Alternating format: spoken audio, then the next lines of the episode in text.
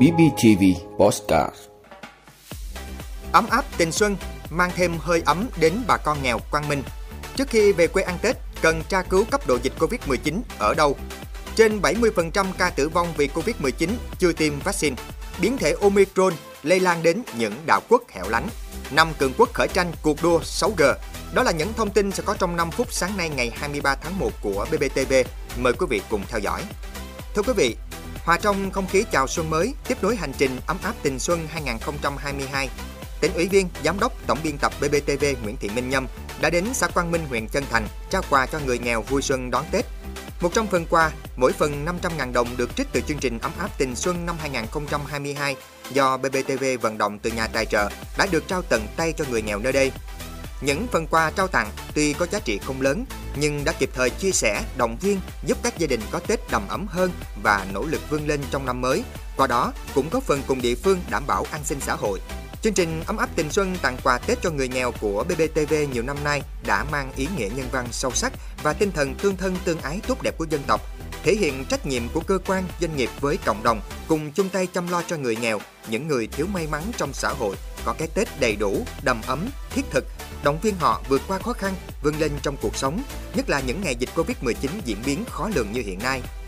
Cũng trong hành trình ấm áp tình xuân, tỉnh ủy viên, giám đốc tổng biên tập BBTV Nguyễn Thị Minh Nhâm đã đến thăm tặng quà và tiền mặt trị giá 5,5 triệu đồng cho gia đình bà Nguyễn Thị Diệp, có con trai là anh Nguyễn Minh Phương ở khu phố 3 thị trấn Chân Thành, huyện Chân Thành, bị bệnh hiểm nghèo phải nằm một chỗ.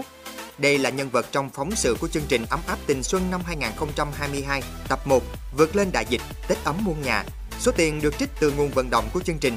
Mong gia đình vượt qua khó khăn, bệnh tật, vươn lên trong cuộc sống.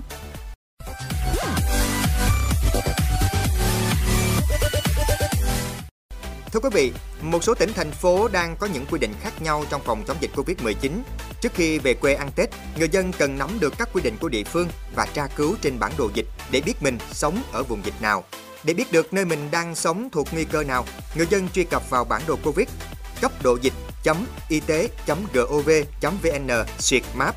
Đây là trang web do Cục Công nghệ Thông tin Bộ Y tế quản lý. Tại đây, Người dân tìm kiếm địa phương đang sinh sống, làm việc bằng cách chọn trong danh sách ở góc trên của màn hình. Tiếp đến, chọn cấp độ hành chính quận, huyện, thành phố, thị xã và theo dõi chi tiết bên bảng thống kê cấp độ dịch theo từng xã, phường, thị trấn phía bên trái. Các chuyên gia khuyến cáo người dân khi di chuyển bằng phương tiện trong dịp Tết được ưu tiên theo thứ tự xe riêng, ô tô xe máy, máy bay, tàu hỏa, xe khách.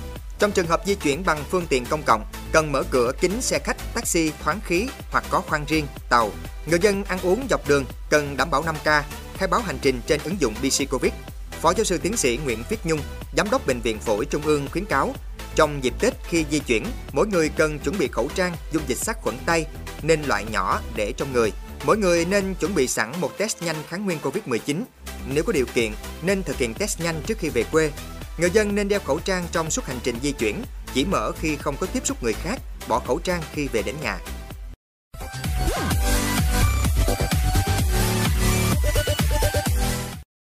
Thưa quý vị, theo Bộ Y tế cho biết, những trường hợp tử vong do Covid-19 ở Việt Nam chủ yếu là người mắc bệnh nền, người già, trong đó phần lớn trên 70% là người chưa tiêm vaccine.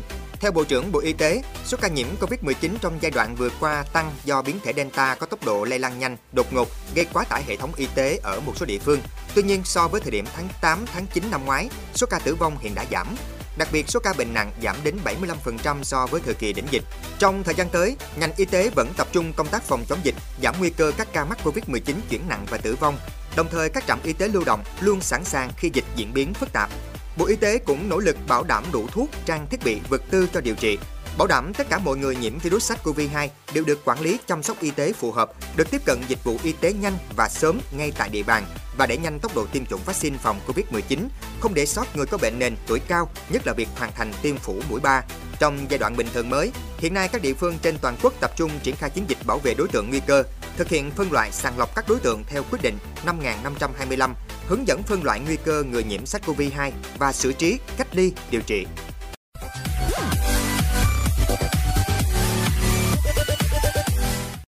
Thưa quý vị, với vị trí địa lý biệt lập cùng với chính sách kiểm soát nhập cảnh chặt chẽ, giúp các nước ở Nam Thái Bình Dương gần như miễn nhiễm trước Covid-19. Thế nhưng khoảng thời gian yên bình đó đã hết biến thể Omicron với mức độ lây lan mạnh đã bắt đầu xâm nhập vào nhiều đảo quốc với những ca lây nhiễm cộng đồng đầu tiên được xác định. Một số nước có tổng số ca mắc ở mức một con số giờ cũng đối diện với tình cảnh đáng báo động khi nhiều ổ dịch cộng đồng xuất hiện. Một trường hợp điển hình là Kiribati, đảo quốc được hình thành từ nhiều hòn đảo nằm rải rác ở châu Đại Dương, có diện tích lớn gấp đôi bang Alaska của Mỹ. Quốc gia có dân số 119.000 người này phần lớn đóng cửa với khách quốc tế trong đại dịch vừa qua. Thế nhưng, khi đón chuyến bay quốc tế đầu tiên từ Fiji vào cuối tuần trước sau 10 tháng gián đoạn, Kiribati đã ghi nhận 36 hành khách dương tính. Đảo quốc Solomon trong tuần này cũng đã ghi nhận ca lây nhiễm cộng đồng đầu tiên. Nguồn lây là từ một chiếc thuyền hoạt động bất hợp pháp chở một người bị nhiễm Covid-19 cập bến tại đảo Ontom Java thuộc Solomon.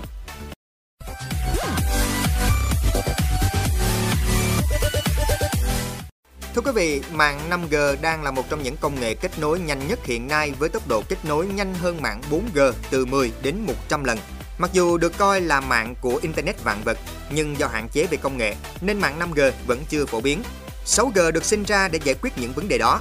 Với tốc độ truyền tải được kỳ vọng cao hơn mạng 5G nhiều lần, mạng 6G hướng tới mục tiêu kết nối trong phạm vi đa không gian. Nhận ra tiềm năng lớn lao của mạng 6G, các quốc gia đã bắt đầu khởi tranh trong công cuộc chạy đua công nghệ này.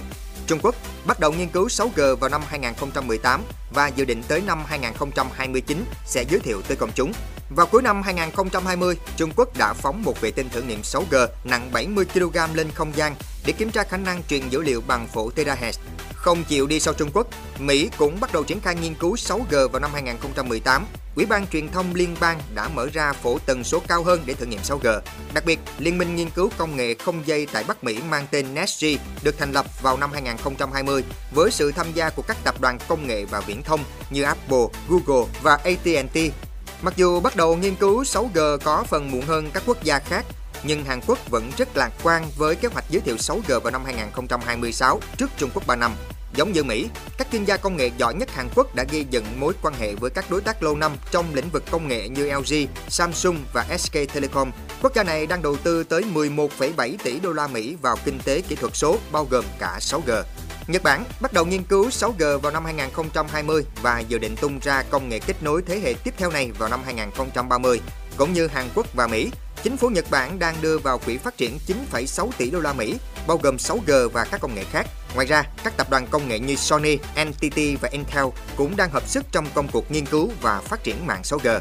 Chương trình 6G của EU không nhận được nhiều quốc gia trong khối tham gia Nokia của Phần Lan tiến hành nghiên cứu chính thức về HESA X6G vào năm 2020. Đại học Oulu cũng ở Phần Lan đang dành 300 triệu đô la Mỹ cho chương trình 6G. Trong khi đó, ở Đức, Liên minh mạng di động thế hệ tiếp theo đã khởi động một dự án nghiên cứu 6G vào năm 2020. Phần lớn các cường quốc đều phát triển công nghệ 6G nhờ vào sự hậu thuẫn từ chính phủ cũng như sự đồng lòng của các tập đoàn công nghệ viễn thông lớn. Điều này cho thấy các quốc gia đang thực sự nghiêm túc trong sự nghiệp phát triển 6G. Vị đã luôn ủng hộ các chương trình của Đài Phát thanh truyền hình và báo Bình Phước. Nếu có nhu cầu đăng thông tin quảng cáo ra vặt, quý khách hàng vui lòng liên hệ phòng dịch vụ quảng cáo phát hành số điện thoại 02713 887065. BBTV, vì bạn, mỗi ngày.